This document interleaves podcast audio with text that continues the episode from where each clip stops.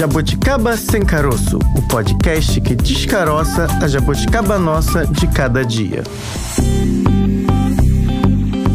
Olá, jabuticabers! Sejam todos, todas e todes muito bem-vindos aqui no Jabuticaba Sem Caroço, o podcast da Sputnik Brasil. E a gente continua aqui a nossa série de desafios para o próximo governo em diferentes áreas. O assunto de hoje é a saúde pública brasileira, não é isso, Francine Augusto? Exatamente, Bárbara Pereira. Será a saúde mais uma jabuticaba por aqui ou a maneira como ela vem sendo conduzida, né? Tem sido sim, Fran, a saúde pública brasileira é vista aí, como a gente diz aqui, como uma jabuticaba sem caroço, porque a gente não consegue é. avançar, a gente já avançou em muito desde a Constituição, mas a gente não consegue avançar muito em algumas áreas, porque aí existem N fatores e um deles é a vontade política de tentar resolver essas questões.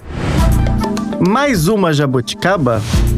E Bárbara, uma das maiores reivindicações nossa, né, da população brasileira é justamente a melhoria da qualidade da oferta de atendimento à saúde. Temos um dos maiores sistemas de saúde pública do mundo, que é o SUS, o Sistema Único de Saúde, que foi criado, né, a partir da Constituição de 1988. Temos desafios até hoje e muitas reclamações quando a gente fala do SUS. Quase que unânime essa questão dos problemas. Por outro lado, né, Francine, a pandemia deixou muito claro que o SUS foi e é muito importante Verdade. para o atendimento da população de um modo geral. É claro que esses desafios, sempre em se falando de política pública, existem desafios a serem enfrentados frequentemente, mas ficou muito claro para a população brasileira que sem o SUS, talvez a gente tivesse tido aí aí cenários muito piores do que tivemos. Já né? não foi fácil. Já não foi fácil. Sem o SUS seria muito, muito mesmo pior. A gente não consegue nem imaginar. O trabalho feito pelos profissionais da saúde em várias áreas, seja o médico, o enfermeiro, os agentes de saúde que ficaram ali na linha de frente, foi reconhecido sim pela população, mas é claro que pós-pandemia, a gente não acabou, é. né? Ainda não temos aí uma definição da Organização Mundial da Saúde como eliminamos aí a pandemia de Covid-19, voltamos ao cotidiano, o cotidiano de atendimento, as doenças em que muitas pessoas postergaram o tratamento porque tinham receio de sair de casa não quiseram ali se expor e agora estão retomando aí para os postos de saúde, para os atendimentos da saúde e enfrentando os mesmos problemas que já enfrentavam antes, de ter um atendimento demorado, muitas vezes uma cirurgia que precisa ser de emergência adiada porque não tem ou muitas vezes profissional ou não muitas vezes não tem equipamento ou não tem medicamento suficiente para esse uh, pós-operatório, digamos assim. Enfim, são cenários que o brasileiro conhece muito. Conhece de perto e quem vive, tem um amigo ou até mesmo na família que depende disso do sistema público de saúde, sabe que em algumas vezes é algo desesperador. Acho que essa é a palavra que mais se encaixaria. Agora, Bárbara, também um dos maiores desafios é retomar a alta cobertura vacinal no Brasil. A gente já foi referência, né, nessa área, tinha controlado aí doenças que hoje estão retornando. Um dos exemplos que a gente já trouxe aqui em outros episódios do podcast, por exemplo, é o sarampo.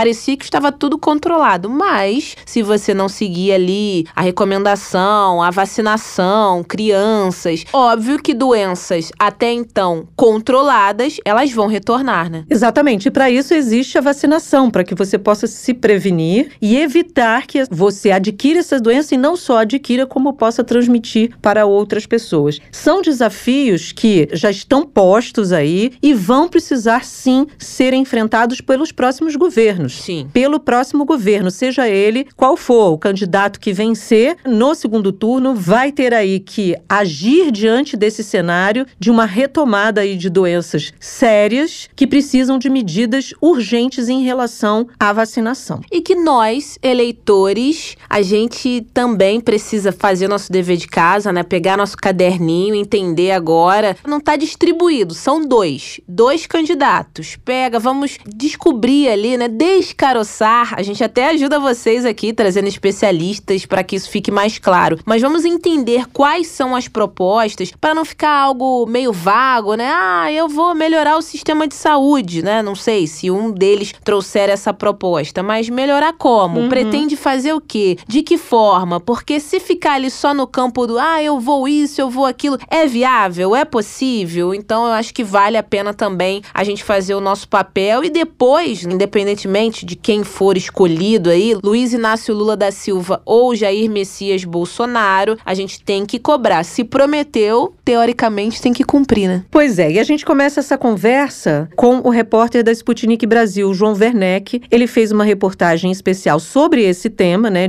Desafios para o futuro governo em relação à saúde pública brasileira. Essa reportagem está disponível no site sputniknewsbrasil.com.br. O João conversou com especialistas, Fran, sobre esses desafios e vai falar para a gente um pouco desse cenário que ele ali investigou na reportagem. Oba! Só quem vive é quem sabe. Nosso bate-papo agora é com o jornalista João Werneck, da Sputnik Brasil. João, muito obrigada por participar aqui do nosso podcast. Seja bem-vindo. Prazer estar com você. Prazer é nosso. João, você recentemente fez uma matéria, já falamos aqui, que está no site da Sputnik Brasil, falando dos desafios para os candidatos. Agora estamos seguindo para o segundo turno. Muitos vão tocar nessa pauta, nessa agenda de saúde quanto ela é importante. Então, para o nosso ouvinte ter uma noção da sua matéria que está lá no site, os desafios listados foram muitos. Quando se trata de saúde, a gente queria que você falasse um pouco como foi elaborar essa matéria, os especialistas que você conversou. Para falar sobre saúde no Brasil, a gente primeiro precisa entender a porcentagem de PIB que o Brasil investe no SUS. Né? A gente sabe que outros países com sistemas universais de saúde, o investimento chega a ser 8% do PIB. E no Brasil isso chega apenas a 3,8%. Então, a falta de investimento, ela evidentemente gera problemas para o sistema. E esses problemas eles podem ser identificados a partir de três categorias, conforme os especialistas ao longo da entrevista apontaram para a gente, que é o quê? Financiamento, atenção à saúde primária e retomada das políticas públicas de recursos humanos. Então, a partir desses três pontos, a gente pode pensar em como resolver a saúde do Brasil. A questão do financiamento ela já se coloca através da quantidade de PIB que a gente investe. Uhum. A atenção à saúde primária é retomar políticas que facilitem a população a ter acesso à saúde, a ter acesso ao atendimento primário. Uhum. Que são atendimento médico, é atendimento de dentista, é uma capacidade da população ser vacinada. É fundamental que a população esteja vacinada para evitar novas doenças, novas pandemias. Então, nesse sentido, esses são os desafios, além, é claro, da retomada das políticas públicas de recursos humanos, o que significa que são políticas públicas no sentido de atender a população, atender as demandas da população, fazer um estudo, procurar saber qual é o problema da Rocinha, qual é o problema do complexo do Alemão, onde estão os problemas da saúde e quais são, e tentar resolver a partir desse mapeamento que esses são os três pontos fundamentais para se discutir saúde pública no Brasil. E aí você conversou com especialistas, claro, que dão ali suas visões em relação a esses desafios. Houve divergências? O que, que eles apontam aí como talvez o maior desafio em relação à saúde pública? Seria o financiamento, até para poder organizar aí todo esse planejamento para esse atendimento? O que, que você observou? Olha, ambos os especialistas eles concordam com um ponto. Embora eles concordem ao longo da entrevista em diversos diversos momentos, um ponto é muito enfático no que eles dizem para a gente, que é a questão da privatização do SUS.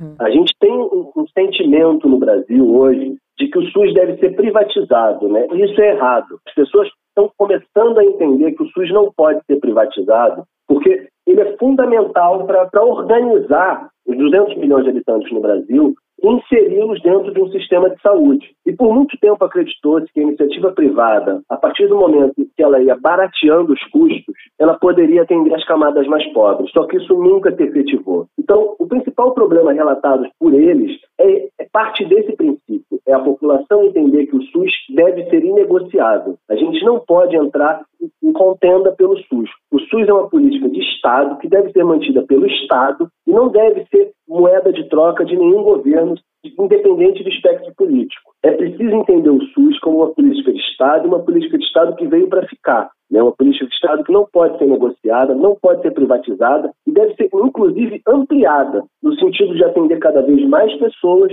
e resolver os problemas de, de saúde do Brasil, que a gente sabe que são inúmeros. A saúde é um dos problemas que os brasileiros mais se queixam. Né? Se a gente for ver essas pesquisas, mesmo para a intenção de voto, as pesquisas presidenciais, as pesquisas para governador, quando as pessoas são questionadas, e aí, qual é o maior problema? O que, que você acha que o seu governador, que o seu representante eleito tem que resolver?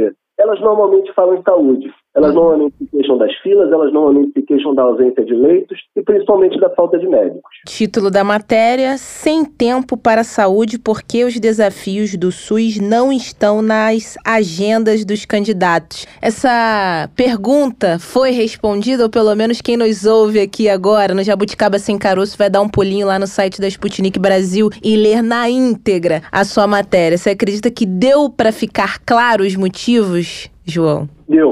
Deu para ficar bastante claro e, além disso, eles apontaram uma razão fundamental que precisa ser debatida, um tema muito interessante, que diz respeito à desindustrialização do país. Uhum. Né? Durante a Covid-19, o Brasil teve problemas para fabricar respiradores, o Brasil teve problemas para fabricar diversos equipamentos médicos, por falta de insumos principalmente, e todos os especialistas olharam, quando observam esse tema, eles falam, olha, isso é um problema muito grave, porque a desindustrialização do Brasil, ela não atinge só o setor automotivo, ela não atinge só ao setor de alta tecnologia. A desindustrialização, ela atinge também o setor de saúde. Uhum. Né? E a partir do momento que a gente precisa importar coisas de saúde, até mesmo máscaras, até mesmo os menores é. insumos é. para poder produzir alguma coisa, isso aumenta o custo da saúde no Brasil. Então, é preciso uma política de Estado nesse sentido também para industrializar o segmento da saúde no Brasil. Já existem correntes no campo da saúde pública coletiva que falam na necessidade de criação de um complexo industrial da saúde, exatamente nessa linha que você está apontando, de as empresas construírem aqui seus parques tecnológicos para que a gente possa deixar de consumir de outros países, porque talvez tenhamos aí no futuro outras emergências,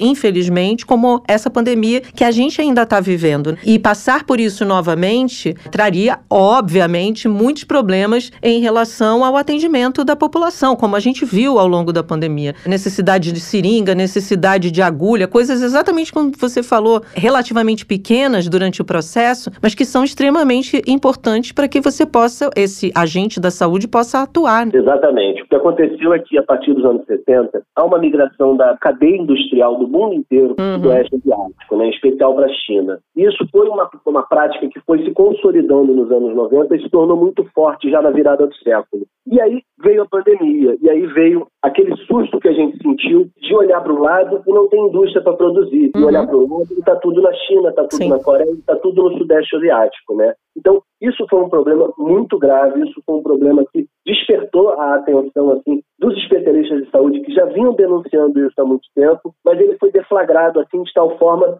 se torna urgente a discussão de uma política industrial para o Brasil. Uhum. E conforme a gente apontou mesmo na matéria, a gente falou com os representantes do segmento das indústrias que produzem equipamentos médicos no Brasil, e eles explicaram explicaram para a gente que existem segmentos que são estratégicos e algumas políticas públicas, como por exemplo política fiscal, subsídios, subvenção econômica e poder de compra devem ser usados conjuntamente para reerguer esse setor. Então, é sobre isso que a gente está falando. Uhum. É preciso uma política de Estado e ela precisa se efetivar também na área industrial brasileira.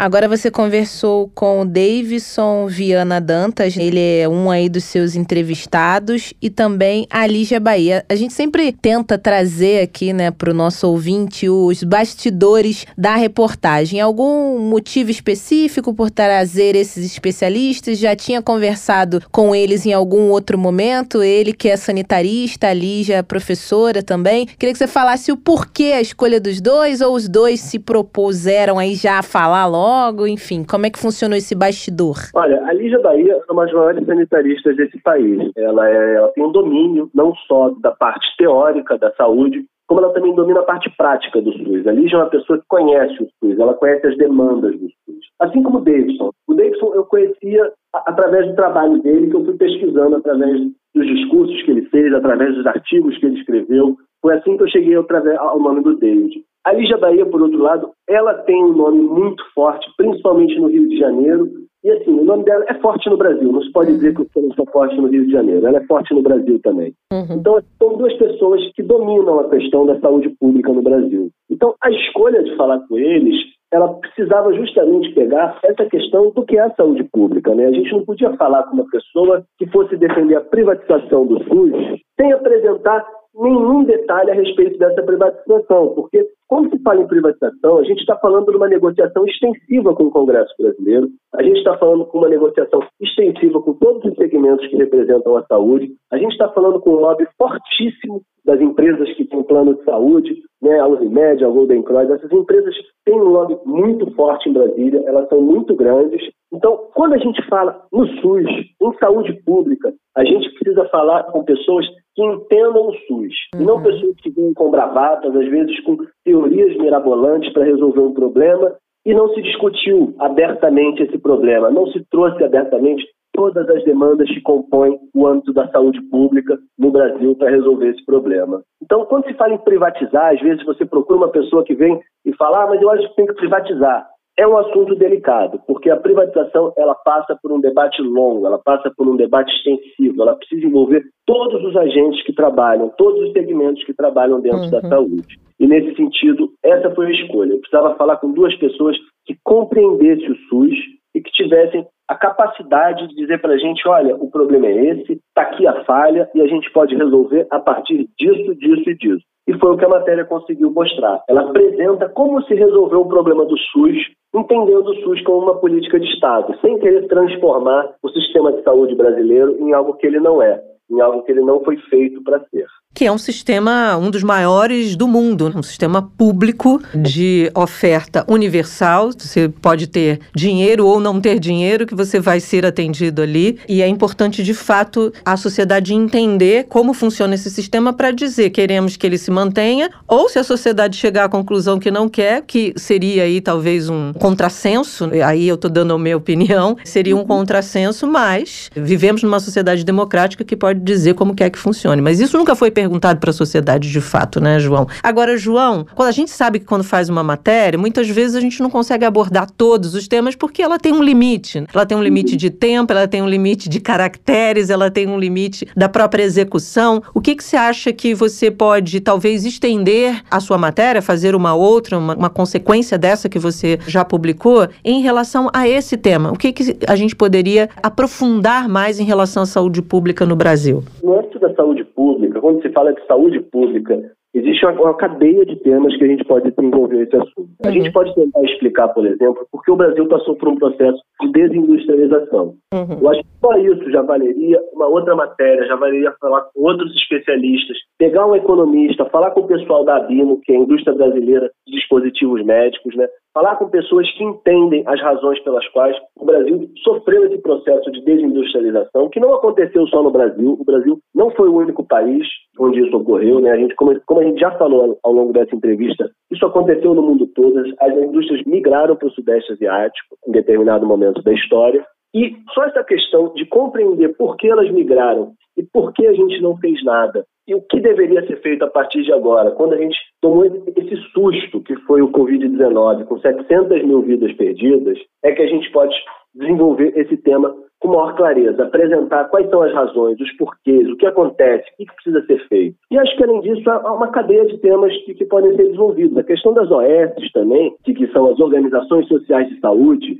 que foi uma forma de terceirizar a saúde pública no Brasil, elas deram errado. Isso foi uma política pública que fracassou. Sim. E a gente tende a não reconhecer essa questão, a gente tende a, a, negar que isso foi um fracasso. O Rio de Janeiro é um bom exemplo disso. Tivemos inúmeros problemas durante a pandemia por conta exatamente de não ser um atendimento direto. Estado cidadão. Você passava ali por um intermediário que é a organização social, né? Exatamente. E, além disso, como você bem citou, o Rio de Janeiro passou por uma crise econômica fortíssima. Desde que o Cabral foi preso, na verdade, o Rio de Janeiro enfrenta uma grave crise econômica. E quando se enfrenta uma grave crise econômica, é mais fácil cortar dos setores terceirizados, é obrigatório o investimento público, dos setores onde não se pode demitir profissionais assim da noite para o dia. Então a questão é, a partir do momento que você tem médicos contratados por empresas terceirizadas, a demissão desses funcionários, cancelar contrato, fechar UPA, fechar as emergências, os lugares de atendimento primário, é muito fácil. Isso se torna muito difícil a partir do momento que você tem uma política de Estado definida, uma política de Estado firme que defina: olha, esse é o orçamento da saúde, daqui ninguém tira, daqui ninguém pode mexer. Uhum. E nesse sentido, como bem lembrou o professor Davidson, há o teto de gastos. Né? Não se pode falar sobre saúde pública no Brasil hoje sem falar do teto de gastos que foi aprovado pelo Michel Temer em 2016, no sentido de responsabilidade fiscal, no sentido de austeridade, no sentido de colocar as contas públicas em ordem, mas isso gerou problemas. Isso gerou uma bomba relógio e veio a explodir durante a Covid-19. O Brasil não tinha dinheiro para investir em saúde e vinha cortando dinheiro da saúde desde 2017. Uhum. Então, a questão se revela insustentável. A questão se revelou insustentável, como a gente viu aí ao longo da pandemia. Essa foi só uma pitada do que o nosso ouvinte, o Jabuticaber, que nos acompanha por aqui, vai ter de conteúdo lá na sua reportagem, João. Então, por favor, convide nossos ouvintes aqui do podcast a acompanharem essa e todas as outras suas matérias, todo o seu material que está lá no site da Sputnik News Brasil, por favor. Pessoal do podcast Jabuticaba, eu agradeço demais pela audiência de vocês. Reforço o convite da Francine de acompanhar a Sputnik Brasil, de ver as nossas notícias, de ter um jornalismo isento, de acompanhar um jornalismo sem medo de dizer a verdade a respeito dos dilemas e dos problemas do Brasil. João, muito obrigada. A gente te vê aqui na redação, tá? Valeu, pessoal. Grande... Obrigada, João. Tchau, tchau. Tchau. Tchau. A que ponto chegamos?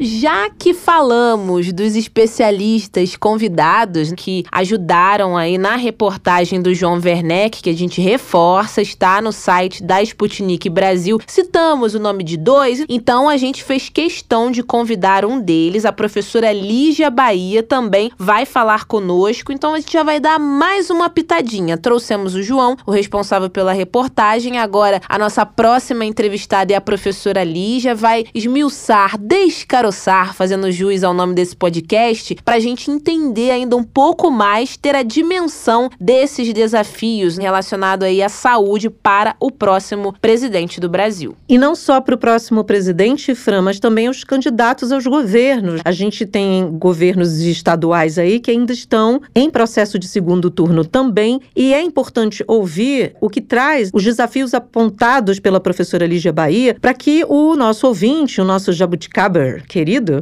possa aí observar o seu candidato ao governo estadual também. O que, que ele fala em relação à saúde pública, quais são as propostas que ele traz aí no seu programa de governo para enfrentar esses desafios. A gente sabe que o governo federal aponta políticas macro, Isso. mas elas são aplicadas ali por prefeituras e governos estaduais. Então, se é, as diretrizes apontadas pelo Ministério da Saúde, por exemplo, não forem adotadas por aquele determinado governo estadual, as coisas podem desandar. Então, será que teremos políticas públicas para a saúde em consonância ali, em sintonia com o que dizem os candidatos à presidência da República? É muito importante observar o conteúdo programático dos governadores. Porque não adianta, né? A gente fica aquela questão, muito em dinheiro, óbvio, é necessário, tem que ter a verba, mas se essa tal verba, aí falando de um modo geral, aqui o assunto hoje é saúde, mas para qualquer outra pasta, ela não for destinada corretamente uhum. ou bem distribuída, realmente, com dinheiro se faz hospitais? Legal, se faz hospitais, tem obra, tem tudo, mas e as equipes responsáveis por aquele hospital? O que a gente mais viu e vê, infelizmente, em diferentes locais aqui do Brasil são hospitais reformados reformados, construídos e sem profissional lá dentro. A gente precisa de uma totalidade, Bárbara, como você disse, tudo destinado corretamente, funcionando. Eu acho que esse bate-papo agora com a professora Lígia Bahia vai nos esclarecer muita coisa, viu?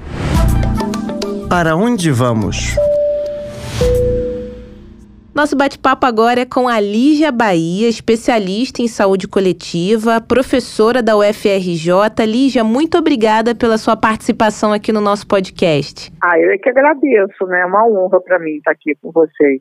Professora, a senhora classificaria a PEC do teto de gastos, que aí limita né, o uso de recursos públicos na área da saúde, como um, dois ou talvez o maior desafio aí para o próximo governo? Não, eu diria assim, não é o maior desafio para a área da saúde, não, porque na área da saúde, na realidade, por enquanto, a PEC dos gastos, ela é uma ameaça mas ela não acabou, né, que a pandemia é, atrapalhou a PEC dos gastos, no sentido assim, atrapalhou entre aspas, porque houve maior, a, o volume de gastos com saúde ultrapassou nos anos de pandemia o que seria qualquer possibilidade de teto. Então, o orçamento para esse ano é um orçamento que ele mantém, que ele mantém um pouco assim, ele é, qual é o problema para a saúde? O problema para a saúde não foi exata por enquanto não foi exatamente a PEC de gastos. Foi um orçamento insuficiente sempre, estruturalmente insuficiente. E que a PEC de gastos, então, qual é o futuro?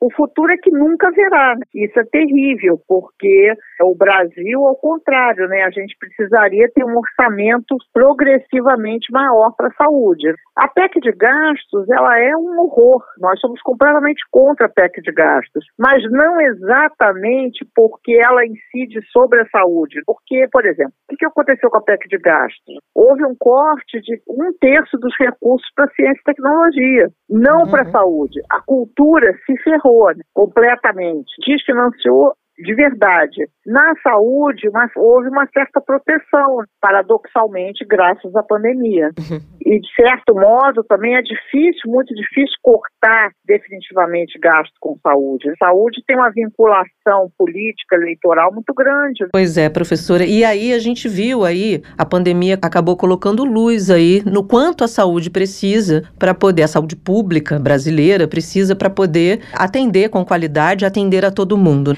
O financiamento é um dos desafios aí da saúde pública. Quais seriam os outros desafios? O que, que a senhora apontaria? É, o financiamento é uma decorrência, porque se a gente falar do financiamento na frente do que é o principal problema, eu acho que a gente nunca chega no financiamento, fica sempre sendo assim, a gente dá, dá a volta ao redor do rabo. O principal problema é que a saúde não é prioridade. Uhum. A saúde pública não, não tem sido prioridade dos governos, né? E, portanto, ela não se tornou uma prioridade, uma política de Estado, uma política de Estado no sentido assim de ser uma política universal. Uhum. Quem é a favor, digamos assim, da saúde tal como ela está na Constituição de 88?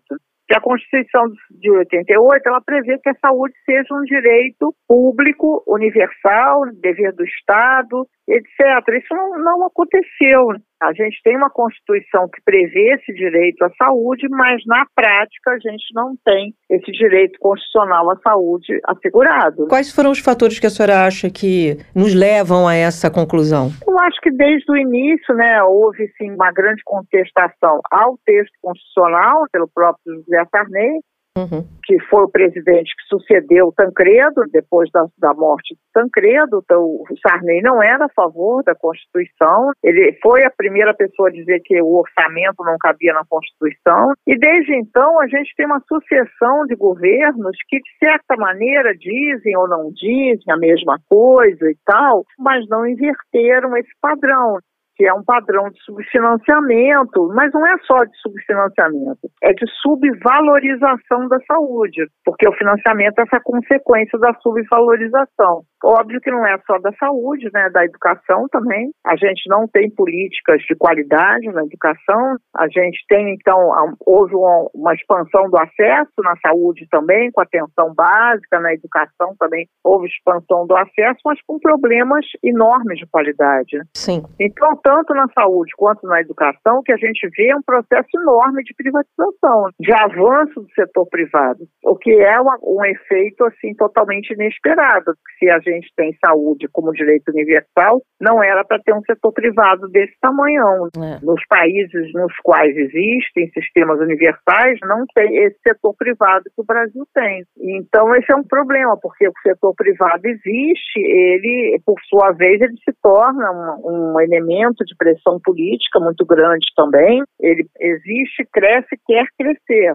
Então a gente tem isso, a gente tem um, um esforço enorme né, de aprovação do sistema público universal na Constituinte de 88 e a gente não tem, digamos assim, esse esforço, ele não tem sido correspondido pelos sucessivos governos brasileiros. E agora com o governo Bolsonaro, muito menos, porque o governo Bolsonaro, é, eu acho que para o governo Bolsonaro, a saúde é alguma coisa assim longe de ser um direito. O governo Bolsonaro não fala sobre esse assunto. Agora, professora, desde que ainda estamos, a gente sempre reforça ainda isso, que estamos na pandemia, mas teve o seu pico. Eu acho que nunca antes, a senhora me corrija, que já está nessa área há muitos anos, o SUS, né, e a importância do SUS foi tão enaltecida, talvez, na história do Brasil. Mesmo assim, na hora que se precisou, na hora da vacinação, na hora ali de precisamos ter políticas públicas, o SUS, apesar dos pesares, estava ali. Talvez não tão firme, não tão forte. A senhora acredita que, se a gente pode dizer o lado bom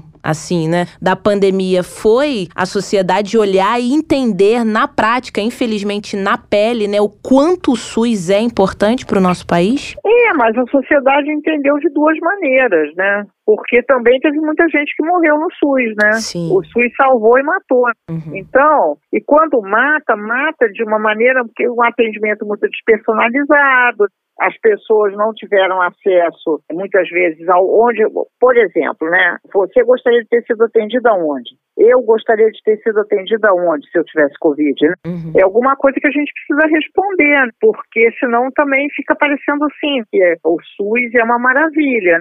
Veja, o que foi legal foi a vacinação, foi muito legal. Uhum. As pessoas levarem cartazes, é, coração SUS, etc, etc. Mas a vacinação é assim, eu quero me vacinar no posto, mas eu quero ser atendido no melhor hospital, no privado. Eu não tenho tanta confiança, assim, de ser atendida num hospital público. E isso tem acontecido, tanto assim que os presidentes da República não são atendidos em hospital público. Ao Verdade. contrário, por exemplo, do que aconteceu com o Boris Johnson. O Boris Boris Johnson foi atendido no hospital do SUS inglês, uhum. mas aqui no Brasil não. Então, isso é bastante relativo. Claro que eu, o que eu penso é que o que aconteceu durante a pandemia é que ficou bastante assim, bastante evidente que as políticas neoliberais elas não funcionam, né? Inclusive pela vacinação, inclusive por toda a experiência que nós tivemos durante a pandemia. Então, quem foi contestado ali foi, digamos assim, o Paulo Guedes, mas a desconfiança da população está aí expressa nessa eleição agora, não é? A desconfiança na gente, na gente que diz assim, o SUS é ótimo, mas eu tenho plano privado de saúde. Pois é.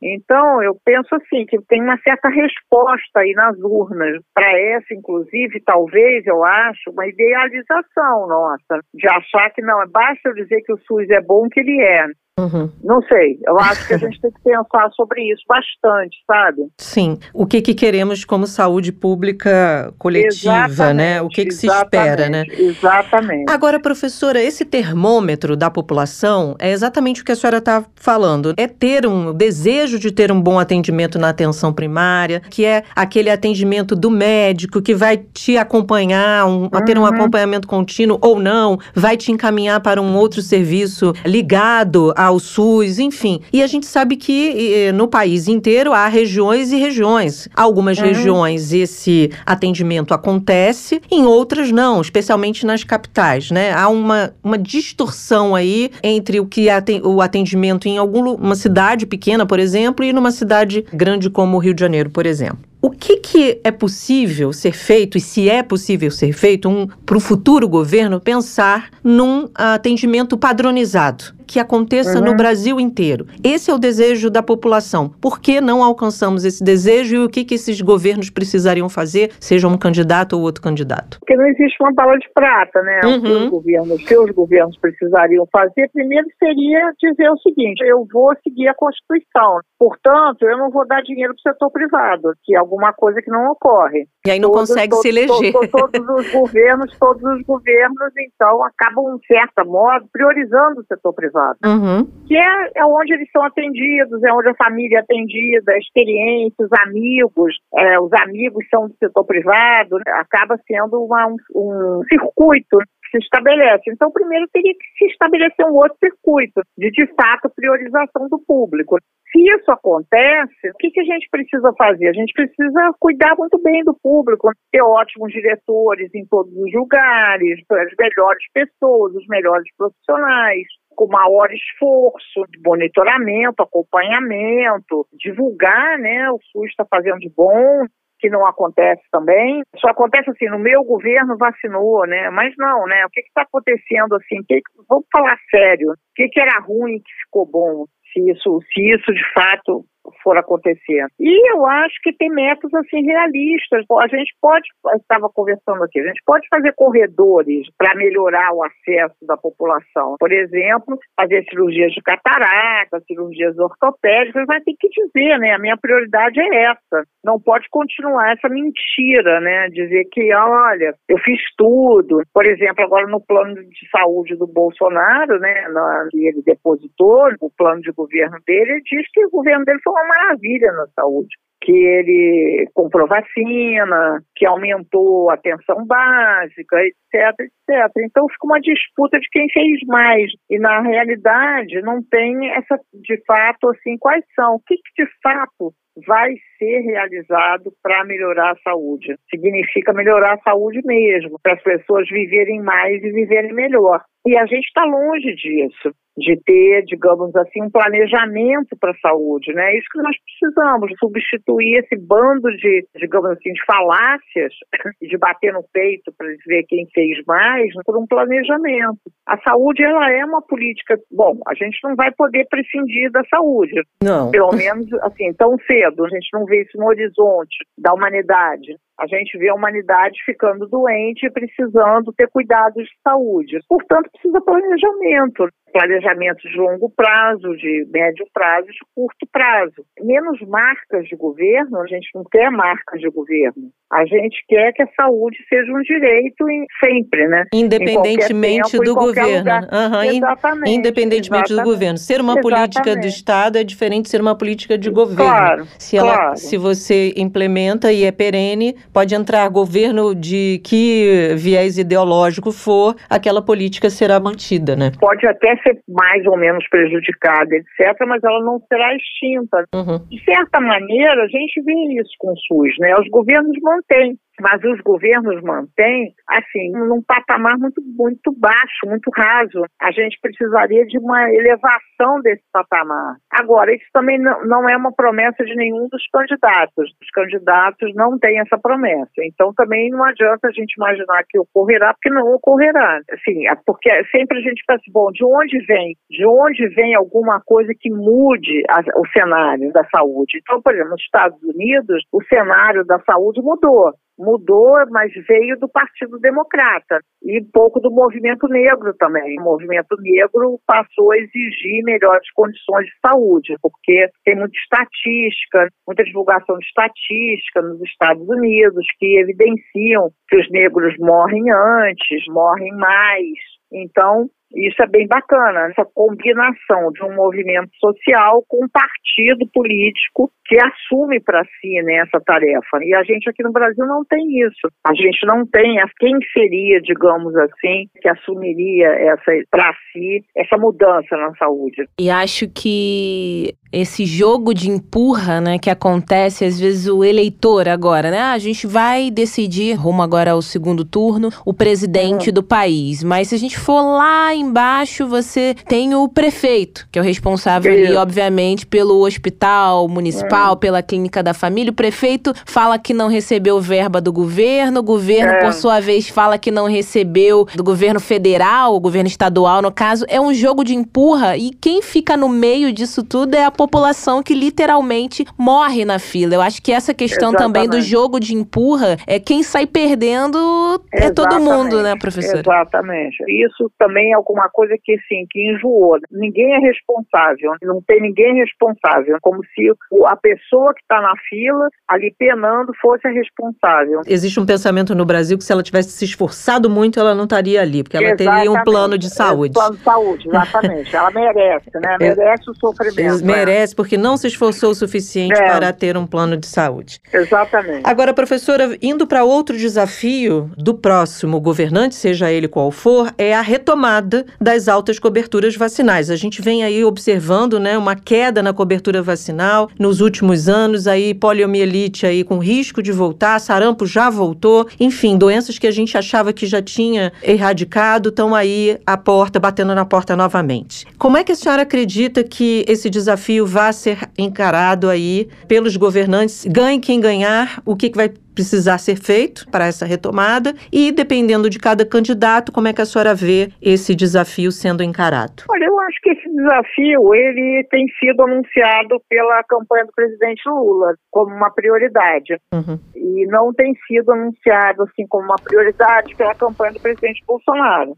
Mas o presidente Bolsonaro, né, o que, que ele diz? Eu comprei as vacinas, se vacina quem quer. Então, eu, eu sinceramente, o Brasil sempre teve altas coberturas vacinais. E as baixas coberturas vacinais não ocorreram no governo Bolsonaro, elas começaram a ocorrer antes. Então, para a gente retomar altas coberturas vacinais, a gente precisa ter uma rede básica que funcione bem. Não pode ser essa rede básica administrada por organizações sociais, com essa rotatividade, com essa instabilidade.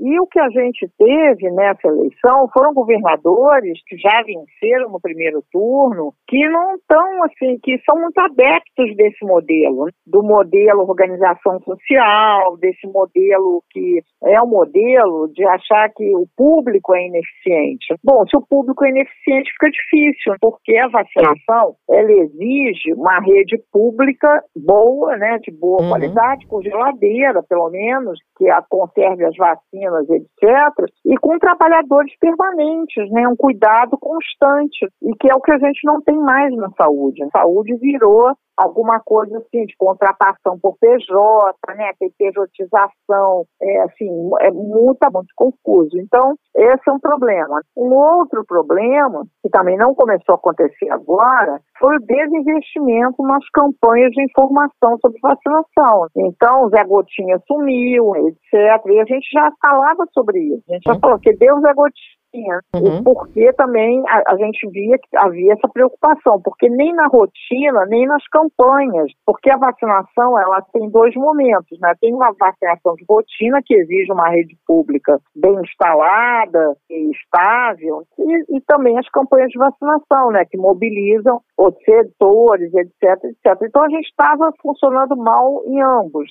Então também significa voltar a ter campanhas. E eu acho que as campanhas elas elas ficam ameaçadas bastante com esse negacionismo científico. Se dependendo de quem ganhar, dependendo de quem ganhar, fica difícil, porque a ideia que a vacina mata, que a vacina as pessoas viram jacaré, etc, etc, ela pode se disseminar. Então, essa chamada hesitação vacinal, as pessoas não quererem se vacinar, pode se propagar. Ainda não é um problema no Brasil, ainda bem que não, esse não é o principal problema no Brasil, mas pode vir a ser. A gente está muito preocupado com esse segundo turno. Tem muita coisa em jogo aí, muita coisa que diz respeito à vida, né?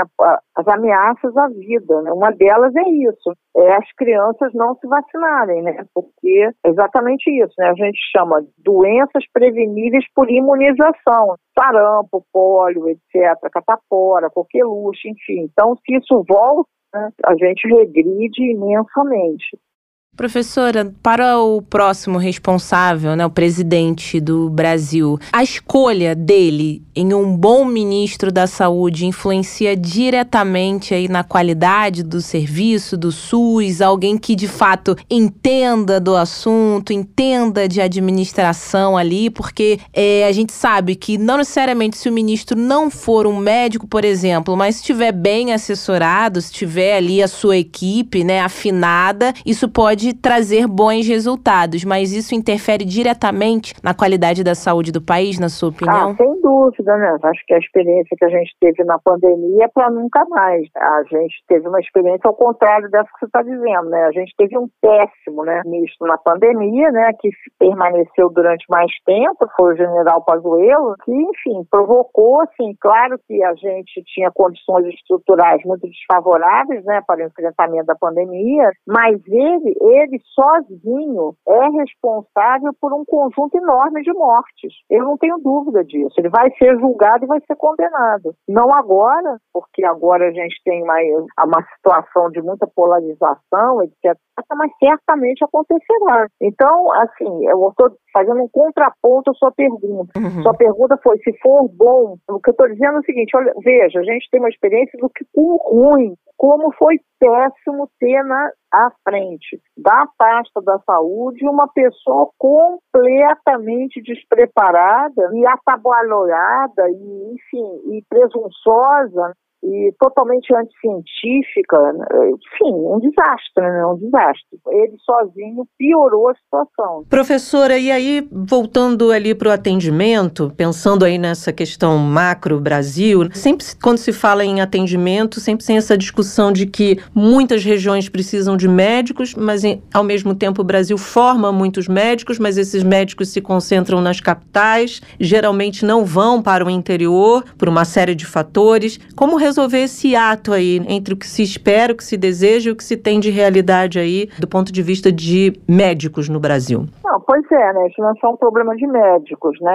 É quais são os profissionais que querem ir para o interior, né? Uhum. Então, agora, claro que é totalmente diferente, né? Porque a população tem direito à saúde. Então, é preciso que o direito à saúde tenha médicos. Então, não é falar, ah, não, os economistas não querem ir para o interior, não é disso, é diferente. Então, como é que se resolve isso, né? Claro que as, condições desse tal do interior melhorarem, isso ajuda muito, né? Não só a atração de médicos, mas todos os outros profissionais, mas não, assim, na medicina especificamente tem soluções. Então, a solução, assim, que nós consideramos, né, a literatura considera, as evidências científicas demonstram que é a melhor de todas, é vincular isso com universidades, que as universidades se responsabilizem por manter, então, estudantes de pós-graduação residentes nessas localidades com supervisão, ou seja, com professores, com médicos experientes junto, de maneira que esse atendimento ele seja realizado com muita qualidade, é, bastante qualificado, com apoio de telemedicina, etc., e que haja, então, renovação permanente desses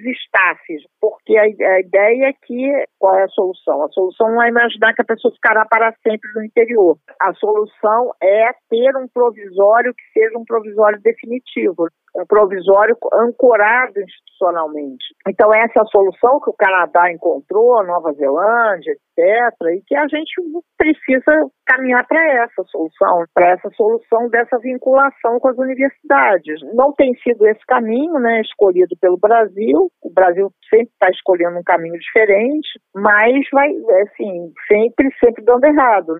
Um dos desafios, professor, apontado aí por alguns especialistas seria a formação de um complexo industrial da saúde aqui no nosso país para termos menos dependência quando a gente fala de insumos, como por exemplo a necessidade aí de seringas e agulhas que tivemos durante a pandemia. Queria que a senhora falasse um pouco como a senhora como especialista enxerga esse tema. É viável? É possível? Não, acho que uma parte disso nós já temos, né? Nós temos, então, instalado no Brasil uma base de pesquisa, inclusive de pesquisa básica, é muito importante, né? Nós somos desenvolvedores de vacinas, testes, e nós temos uma base industrial também, tanto no setor público, Fiocruz, Butantan, quanto no setor privado. Então, o que a gente precisa é desenvolver, é, estimular muito o complexo econômico e industrial da saúde. Estou plenamente de acordo, todos os países estão fazendo isso, que a experiência na pandemia ela foi terrível para todos os países, inclusive, né, pra, exceto para alguns que eram os produtores de tudo, mas para a maioria dos países, inclusive, por exemplo, um país rico como os Estados Unidos também enfrentou problemas, porque as seringas eram fabricadas na China. Uhum. Então, a gente precisa sim nessa soberania, né, essa autonomia, essa, essa necessidade da gente ter esse desenvolvimento né, e capacidade de produção. Elas são estratégicas para o país, né, e, e com isso a gente tem reinserção internacional. Nos permite, inclusive, se a gente fizer isso, comprar mais barato. Uhum. E desenvolver outros, possivelmente até desenvolver outros medicamentos que outros países não se interessam, é, pensar nas doenças negligenciadas que outros países, que a, a, própria indústria farmacêutica também não se interessa, né, professor? É, mas também os que pelos quais ela se interessa. A gente tem uma plataforma tecnológica hoje, nós estamos tentando desenvolver uma plataforma tecnológica para produzir medicamentos nessa base do mRNA, né? Nós precisamos uhum, disso, né? Uhum. Porque a gente tem essas doenças chamadas tropicais, mas nós, hoje, o principal problema, o principal desafio são doenças crônico-degenerativas, os cânceres, as doenças cardiovasculares, etc. Então a gente tem que caminhar aí com as duas pernas. Professor, estamos encaminhando aqui para o final. A gente vem ao longo da semana ouvindo especialistas, né, fazendo uma cobertura aí especial após o primeiro turno. E esse é o momento que eu faço a pergunta. Lula e Bolsonaro estão ouvindo o nosso podcast nesse momento e vão ter a oportunidade de escutar um especialista como a senhora, que entende muito do assunto, entende de saúde coletiva. Se a senhora pudesse mandar um recado aí para cada um deles nesse momento, como sugestão, de dica, não sei como preferir, para esse segundo turno e também quando assumirem aí seus governos? O que a senhora falaria para cada um deles? Eu falaria para eles serem atendidos no SUS para eles serem coerentes e quando eles precisarem atendimento na saúde, eles serem atendidos no SUS. Eles são servidores públicos, eles ocupam o maior cargo de servidor público do país. O país tem um sistema público universal. Eles precisam dar o exemplo. O exemplo é alguma coisa que move, que tem, é capaz de fazer um movimento enorme. Então, eu sugiro fortemente, se eles me ouvirem, para que eles, especialmente também seus familiares, etc., sejam atendidos no SUS. Certamente eles podem ficar tranquilos, porque eles vão ser atendidos muito bem no SUS. Todos, todos eles terão o melhor atendimento no SUS. E com isso, a gente valoriza o SUS. É assim que se valoriza o SUS.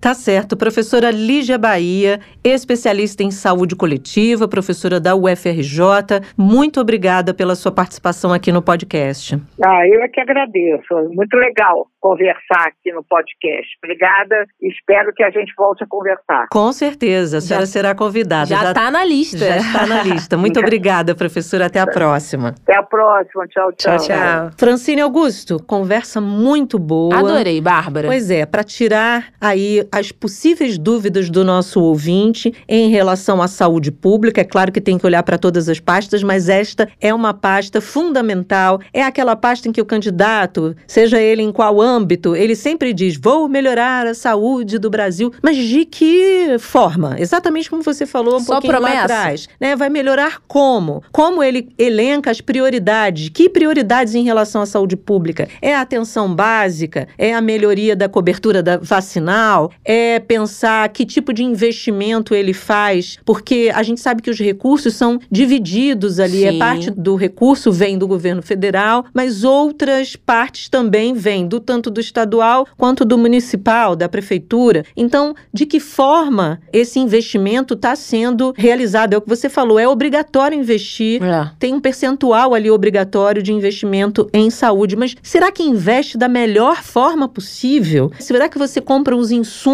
de empresas idôneas? Será que você contrata profissionais de fato com qualidade? A gente viu aí ao longo da pandemia, isso foi dito aqui nesse episódio, contratos com empresas Sim. de serviço que não prestam serviço com qualidade, com tanta qualidade como aquele médico lá que você fez o concurso público, trabalhou ali, enfrentou a pandemia de uma forma extremamente profissional e talvez aqueles profissionais que você colocou ali terceirizados não tenham a mesma. Aqui a gente não está fazendo juízo de valor, a gente está dizendo como esse eleitor precisa observar essas questões, mas que talvez uma terceirização não seja de fato a solução, a né? solução né? para a saúde pública. São questões muito importantes e muito sérias que o eleitor brasileiro precisa olhar com cuidado, com lupa Fran, para que ele não seja depois punido por um serviço ruim. Ele vai buscar um serviço que tem a ver com a saúde dele, com a vida dele, Sim. com a qualidade da vida que ele pode ter, mas ele está sendo punido porque fez talvez escolhas que não eram condizentes com aquilo que ele merecia.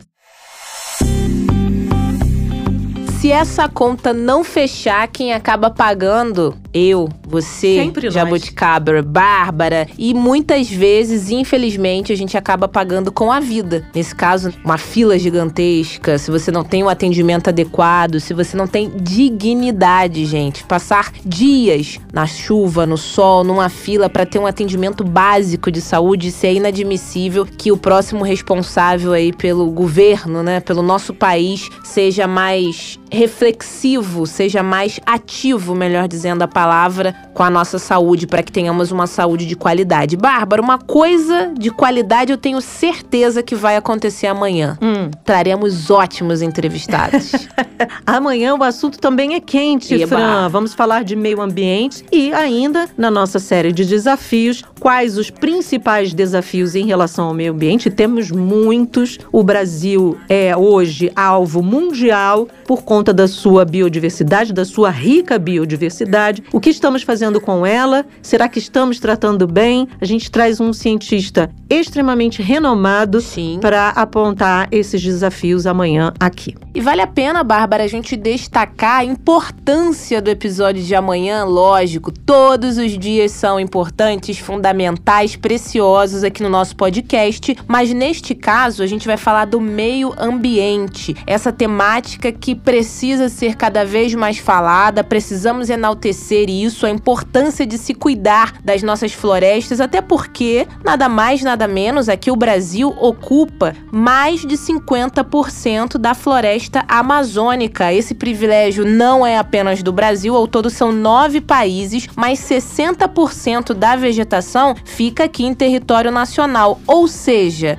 temos responsabilidades literalmente gigantescas, não é mesmo, Bárbara? Grandes responsabilidades, Fran. E é importante a gente ressaltar que a Amazônia tem sofrido e muito Sim. nos últimos anos com grandes queimadas, grandes perdas aí dessa vegetação. A gente tem um dado aqui que é realmente alarmante. O Instituto Amazon mostrou que de janeiro de 2022 a agosto desse ano ainda, claro, foram derrubados 7.940 43 quilômetros quadrados da floresta amazônica. Sabe o que, que significa isso? Sabe o que, que é equivalente, Fran? Cerca de sete vezes a cidade do Rio de Janeiro. Caramba. Você pensa que sete Rio de Janeiros sumiram na Amazônia em apenas oito meses. Ou seja, é algo que a gente precisa de fato debater, precisa entender o que, que está acontecendo e precisa pensar que políticas públicas vamos querer dos nossos governantes, de quem vem aí, quem vai ocupar principalmente a cadeira da presidência da República nos próximos quatro anos, porque é dali que saem ali as diretrizes de combate ali a esse desmatamento. E não some do nada, né? Não tem uma mágica, não, não tem uma varinha ali de não. condão e pum, de repente sumiram tantos rios de janeiro, né? É. Exatamente. É um processo que vai acontecendo, a gente precisa observar, precisa fiscalizar. Já falamos aqui em episódios anteriores a respeito da relação em anos eleitorais uhum. e também o desmatamento. Quem chegou aqui por agora, não sei se teve a oportunidade de acompanhar acompanhar esse episódio no nosso podcast, vale a pena conferir. Esse ano, por exemplo, um ano eleitoral, tivemos também números. Ah, Francine, mas será que é, é isso mesmo? Gente, não é especulação, não. Trouxemos aqui estudiosos, especialistas que falaram dessa relação. Às vezes o nosso olhar está voltado para outras coisas, não que essas outras temáticas como saúde, educação, lazer e tudo mais, não que elas não sejam importantes, mas o meio ambiente também é e muito. Pois é, Fran, e alguns especialistas já apontaram aí os três principais vilões, se é que a gente pode dizer assim, em relação a esse desmatamento, né? Não é nenhuma novidade para ninguém. A queimada para a grilagem, para venda de terras, ou muitas vezes para plantação de soja ou milho, ou ainda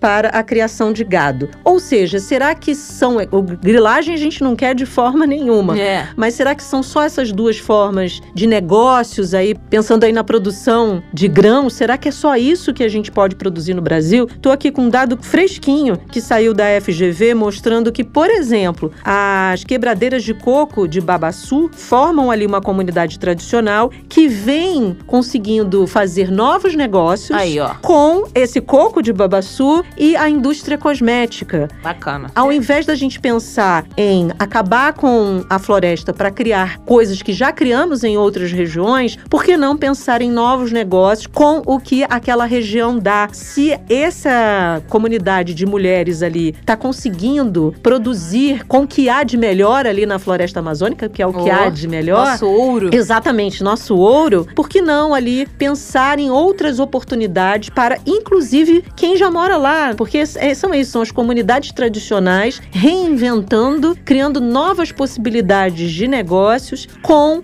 a preservação, ao mesmo tempo, a preservação da floresta. Preservar, transformar e não destruir, de preferência. Tudo né? que a gente quer, né? Não esqueça de nos seguir no Twitter, que é o arroba jabuticabaSC. Estamos nas principais plataformas e também no site da Sputnik Brasil, Sputnik News Brasil. Fique à vontade, ouça nosso podcast, clique, compartilhe, ative o sininho. Por favor, nos dê cinco estrelas. Tchau, tchau. Tchau, Jabuticaber. Até amanhã. Jabuticaba Sem Caroço, o podcast que descaroça a jabuticaba nossa de cada dia.